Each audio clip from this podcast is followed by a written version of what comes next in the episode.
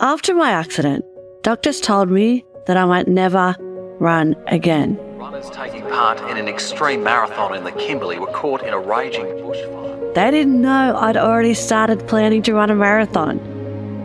I'm Turia Pitt. I know just a bit about getting through hard times and a lot about how small steps taken consistently can add up in ways you've never dreamed of.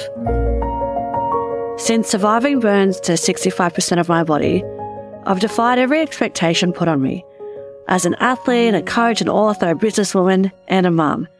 And all of that happened not in some grand overnight miracle, but just in small habits done daily.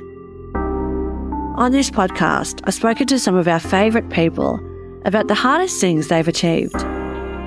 From Layne Beachley, The biggest regret I have in my life is that I chose to get liposuction on my What? inner thighs. to Julia Gillard, By the time I was Prime Minister, I'd already seen, you know, some attacks, some slings and arrows, and worked out that the best thing is to just keep doing what you do. and everyone in between. the younger person who died actually lived longer than the older person that died but didn't live well.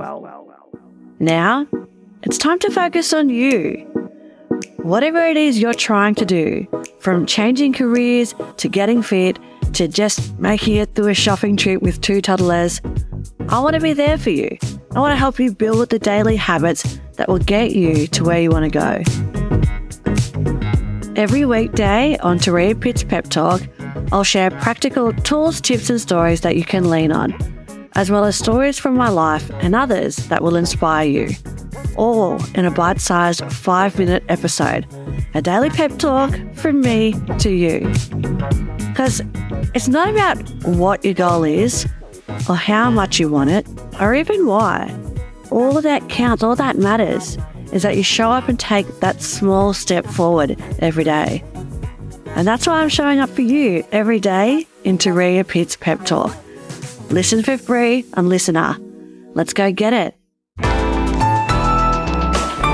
LiSTNR.